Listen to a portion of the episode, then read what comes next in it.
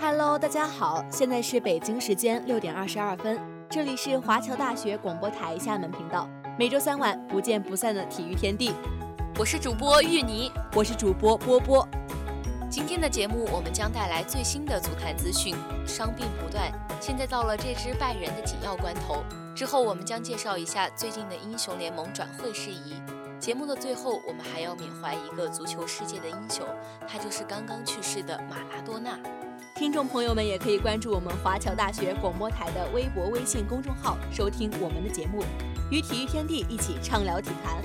好了，闲话少说，下面就走进足球的世界吧。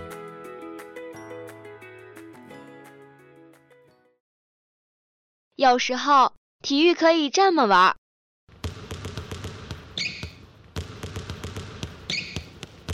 有时候体育可以这么玩。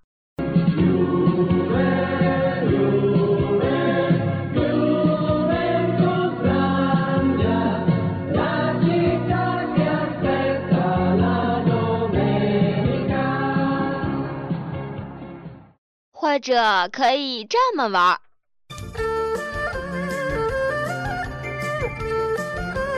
哎，停停停停停停！好像有什么奇怪的东西混进去了。哦，没事没事，只要有亮点，随便你怎么玩。接下来就是体育秀秀。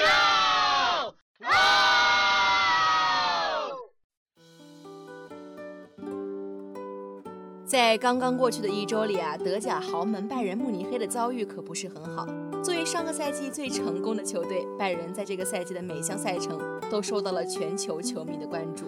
是啊，我身边就有很多从这个赛季开始关注拜仁的球迷。那么强的球队，无论是球员还是主教练，拜仁都那么的让人喜欢。说实话，我马上也要成为拜仁的死忠了。那你这样的行为，我能叫你伪球迷吗？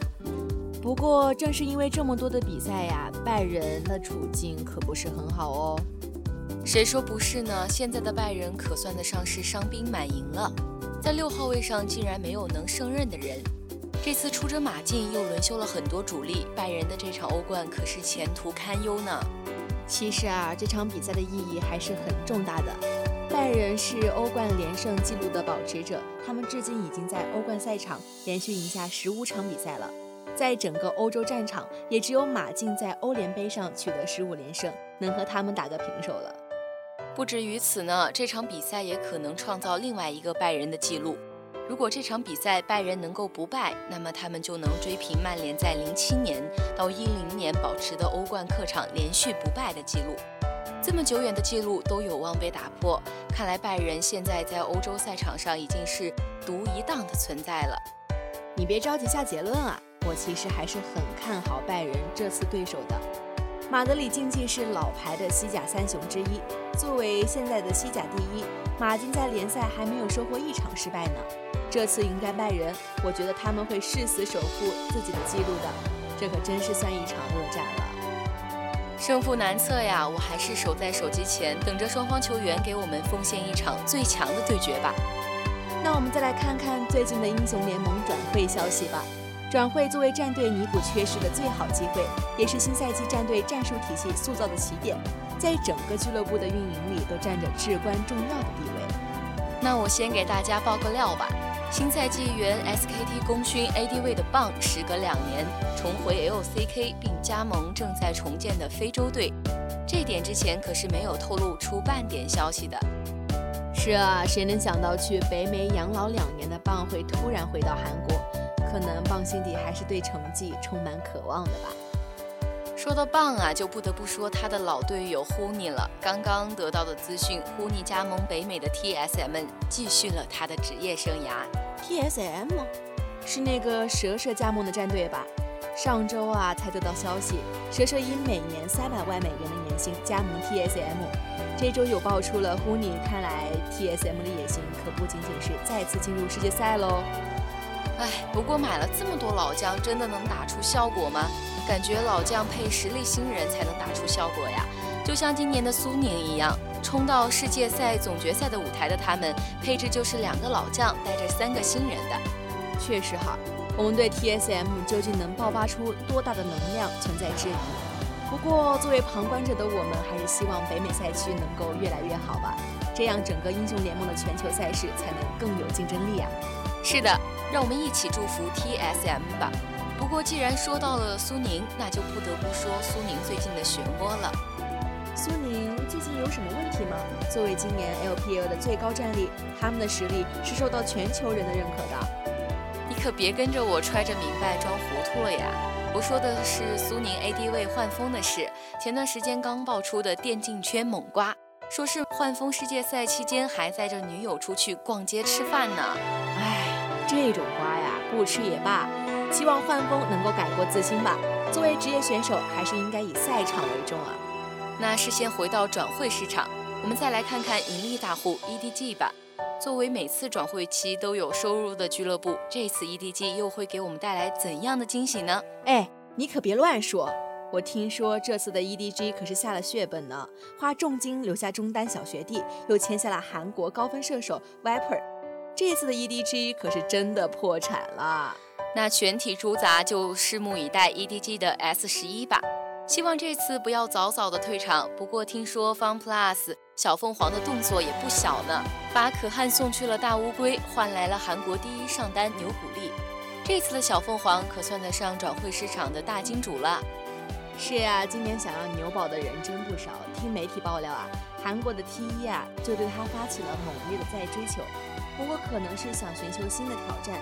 牛古力最终来到了 LPL，希望他在 LPL 的生活一切顺利，也能打出像今年世界赛上那样优秀的发挥。这新赛季的 LPL 可更好看了，我们就搬好小板凳一起期待吧。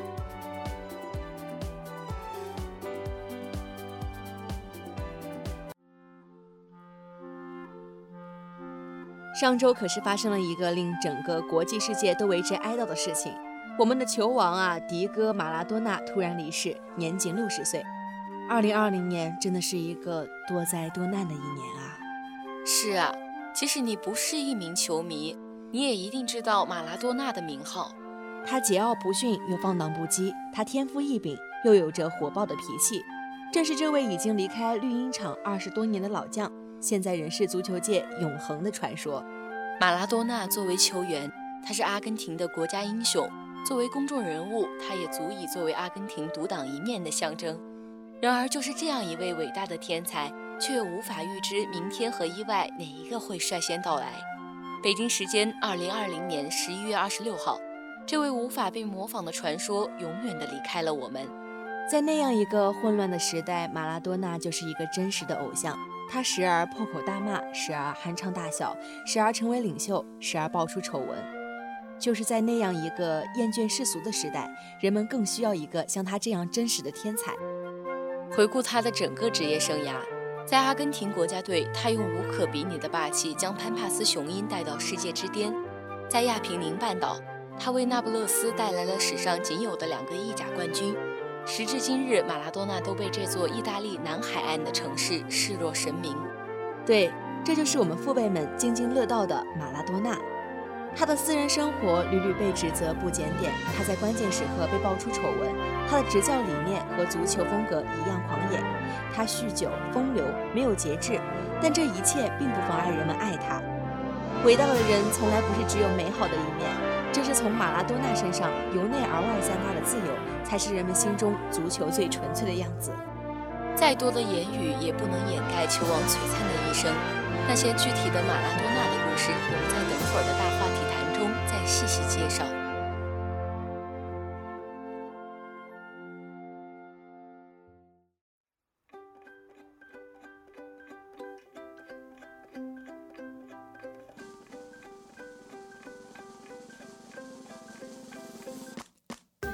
数不清的情节，道不尽的趣事，讲不完的规则。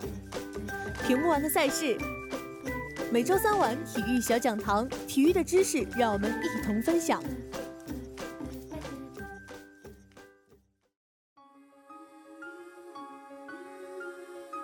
今天的小讲堂要为大家介绍的是围棋赛制。首先是团队赛制，团体比赛要求有两队以上参加，每队人数相同，获取相同的参赛人数成绩累计。通过事先规定的比赛方法决出名次或分出胜负的一种赛制。按照赛事规定，台次顺序分台定人进行比赛。各队的台次在报名时确定，允许自行排定，一经排定不得更换。如男子在第一台，女子在第二台，第一到三台为业余高手，第四到七台为职业棋手，第八台为女子棋手等方式。如果某队人员有缺席，则该席对抗时不得以其他人员替代。在对抗赛中，通常是两队之间的较量，两队选手按设定的台次，同台次的相遇，以总盘数或场分来区分团体胜负。通常的地域、区域交流赛经常采用这种赛制。好了。本期的体育小讲堂到这里就结束了。更多体育资讯，欢迎关注每周三晚体育小讲堂。体育的知识，我们一同分享。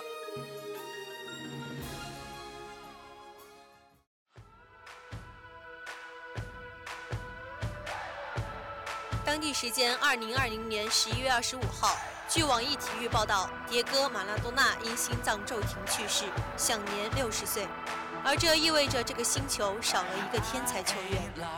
世界杯的历史上有很多惊世的演出，而马拉多纳在1986年世界杯上谱写了最为壮观的个人英雄主义。他是天才，也是魔鬼。曾有人说，86年世界杯同英格兰的比赛是他一生的浓缩。一个天才进球和一次上帝之手，这就是马拉多纳的两面性。一九六零年十月三十号，马拉多纳出生在阿根廷首都布宜诺斯艾利斯的维拉菲奥里托区的一个贫困家庭。十一岁时，在阿根廷青年人俱乐部少年队的马拉多纳已经是全国闻名的足球神童，上过电视，也上过全国发行量最大的杂志封面。而马拉多纳在十四岁时就已经升入青年人俱乐部一队，列入甲级联赛比赛名单。在阿根廷青年人俱乐部队的五年里，马拉多纳参赛一百六十六场，入一百一十六球，将青年人队从阿甲联赛的第二十名带至阿甲联赛亚军，并三次夺得阿根廷年度最佳射手金靴奖，三次夺得阿甲联赛最佳射手金靴奖，两次夺得阿根廷全国锦标赛最佳射手金靴奖。随后，一九八一年，马拉多纳转会博卡青年，又在四十场比赛中入二十八球，并取得他人生第一个联赛冠军。十八岁时，他带领阿根廷夺得二十一岁以下世界青年锦标赛冠军，并获得赛事的最佳球员金球奖。同年夏天，马拉多纳以当时创纪录的九百万美元天价转会西甲豪门巴塞罗那。在此之前，世界转会费记录由意大利球员罗西保持，只有三百万美元。马拉多纳在一九八三年带领巴塞罗那击败皇家马德里，夺得西班牙国王杯。伯纳乌历史上第一次为一个巴萨球员响起了掌声。这一年，马拉多纳还帮助巴萨拿到了西班牙联赛杯和西班牙超级杯。虽然在效力巴塞罗那期间，马拉多纳上阵五十八场，入三十八球。并且有很多精彩的助攻表演，但他在巴塞罗那却过得并不顺利。一九八二年底，他患上肝炎，休养了三个月。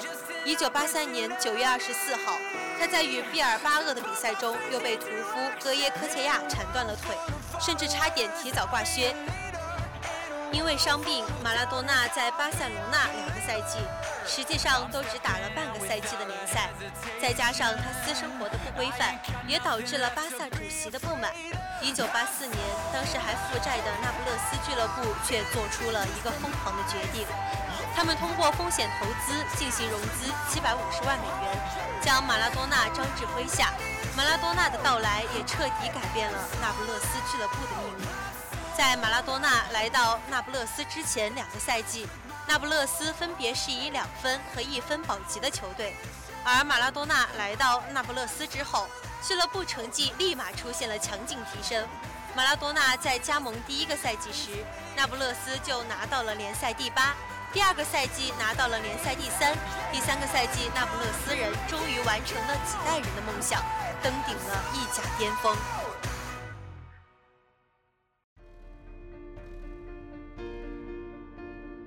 由于八二年世界杯的一张红牌，马拉多纳整整三年被排除在阿根廷国家队之外。这期间，阿根廷战绩糟糕，多次败给弱旅，其中还包括1985年败给了中国队。一九八六年世界杯被广泛认为是球王马拉多纳一个人的世界杯。在这次的比赛中，马拉多纳将个人才华展现得淋漓尽致。在小组赛中，马拉多纳先是对韩国的比赛中上演助攻帽子戏法，帮助阿根廷三比一取胜，然后在对意大利比赛中打入一球，一比一战平对手。最后在同保加利亚比赛中，马拉多纳左路人球分过后助攻队友，帮助球队取胜。随后的八分之一比赛，马拉多纳被屡次侵犯，但他仍积极参与进攻，助球队取胜晋级。四分之一决赛对英格兰队更是一场永载足球史册的比赛。在这场比赛中，马拉多纳所攻入的两球是马拉多纳一生天才与魔鬼的集中展现，足以映衬他传奇的一生。他在下半场的比赛中，先是用手打进一球，后来在回答记者提问时，他巧妙回答那是上帝的手，马拉多纳的头，这便是著名的“上帝之手”的由来。而第二个进球则被评选为足球历史上的最佳进球。马拉多纳从中场拿球，先做了一个旋转，过人之后，他持球奔跑了大半个球场，盘扭过六个英格兰球员后破门。阿根廷最终以二比一把英格兰淘汰出局。随后，他在半决赛对比利时的赛事中又打入两个奇迹般的进球。在决赛，西德队用盯人战术来冻结马拉多纳，但马拉多纳先是制造一个任意球。助阿根廷一比零领先，之后又间接助攻队友，使得比分扩大为二比零。但顽强的德国人随后将比分扳平为二比二，比赛进入僵持白热化。就在比赛还剩六分钟就要结束时，马拉多纳凭借他的天才的创造力，以一个不可思议的直塞传球助攻队友，射入制胜的一球。整场比赛中，马拉多纳都表现出他的重要性和稳定性。五个进球，五个助攻，带领阿根廷打进决赛，赢得金杯。同时，马拉多纳也拿得最佳球员金球奖。在一九九零年世界杯后，马拉多纳一度消沉，长期吸食毒品使他身体每况愈下，他的心思也逐渐远离足球赛场。终于，在一九九一年三月十七号，那不勒斯巴黎队一场意甲比赛后，马拉多纳被爆出吸食可卡因。起轩然大波。随后，马拉多纳被禁赛十五个月。一九九二年九月，禁赛期满后的马拉多纳离开那不勒斯，转投西班牙小俱乐部塞维利亚。一年后，再次回到阿根廷，加盟纽维尔俱乐部。由于马拉多纳的缺阵，阿根廷在一九九四年世界杯外围赛中成绩不佳，最后不得已要跟澳大利亚打附加赛，来争取半个入围名额。于是，这个阿根廷的国家英雄再次出山，凭借马拉多纳的关键助攻，阿根廷击败澳大利亚，顺利搭上九四年世界杯的末班车。在一九九四年世界杯的决赛圈，马拉多纳在与希腊队的比赛中，通过与队友眼花缭乱的团队配合，打入一粒精彩的大力远射。之后，在与尼日利亚队的比赛中，马拉多纳用一个任意球快发助攻卡尼吉亚破门，马拉多纳带领阿根廷队两战两胜。冠军象显露，但就在此时，意外出现了。由于大赛期间马拉多纳患上感冒，队医给他服用了含有麻黄素的感冒药，而制药检呈阳性。尽管马拉多纳影响力巨大，但是以巴西人阿维兰热为首的国际足联还是将马拉多纳封杀。马拉多纳只能遗憾地离开这届世界杯。失去马拉多纳的阿根廷军心大挫，在随后的两场比赛中战况惨烈，最终在八分之一比赛中被淘汰。一九九五年，马拉多纳在博卡队复出，但是由于长时间吸毒、停赛，加上无节制的社交生活，马拉多纳的状态已经有所下滑。但不可否认的是，球王名号废墟，他也时常有精彩发挥。直至一九九七年，马拉多纳最终宣布挂靴，结束了他璀璨的球员生涯。二零零一年，马拉多纳在博卡主场糖果河球场进行了告别赛。同年，国际足联授予他二十世纪最伟大足球运动员称号。二零零八年十月，马拉多纳出任阿根廷队主帅。在二零一零年南非世界杯中，马拉多纳带领的阿根廷队在小组赛中，先后一比零战胜尼日利亚，四比一战胜韩国，二比零战胜希腊，三战全胜，小组出线。随后，在八分之一对阵墨西哥队的比赛中，阿根廷再次以三比一胜出，但是在四分之一决赛中不敌德国队，无缘四强。马拉多纳被认为是二十世纪最伟大的足球运动员，他不仅拥有南美球员的精准脚法和极其娴熟的带球技术，大局观也非常出色。在任何球队，他都是绝对灵魂，可以将整个球队盘活。他的魅力跨越国界，就像罗纳尔迪尼奥曾评价说：“我是巴西人，但崇拜马拉多纳，把他看作最伟大的球星。”而本就取得很高荣耀成就的齐达内也是对他颇为赞赏。我不希望人们拿我与马拉多纳相比较，因为他不是这个星球上的球员。马拉多纳绝对是百年难得一遇的天才，能超越他的球员已经不会再出现了。沃勒尔更是直接说出，这位天才球员已经超出了天才的定义。最后借用天下足球的一段评论：这是一个天使和魔鬼赋予一身的人。如果没有足球，你很难想象马拉多纳会是一个怎样的恶魔。沾染毒品，他持枪打人，他惹是生非，他目中无人。讨厌马拉多纳的人可能会有一万种理由，但是爱他，只需要一个理由便已足够，因为他是足球场上的天使，或者说他是足球世界的上帝。无论在哪里，马拉多纳都意味着天才和胜利，也意味着狂放不羁和惹是生非。马拉多纳的天才构筑了他生命中的两面，也构筑了他的一生。作为一个人，马拉多纳只能毁誉参半，但作为一名球员，或许。马拉多纳就是完美的足球上帝。上帝收回了遗落人间的手臂，潘帕斯草原上的雄鹰飞向天国。阿根廷，请不要为我哭泣。好了，以上就是本期体育天地的全部内容了。播音：玉莹、波波、周周、二哈、机务、奶茶、周周、采编：陈福。草莓糖、新媒体、剁椒鱼头，共同感谢您的收听，我们下期不见不散。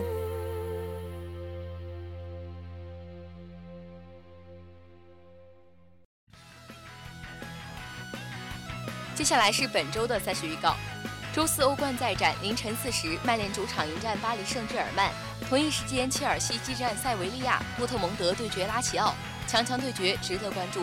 再回到国内，亚冠小组赛仍在继续。今晚六时，上海申花迎战蔚山现代；九时，北京国安对战新来联，谁胜谁负，我们拭目以待。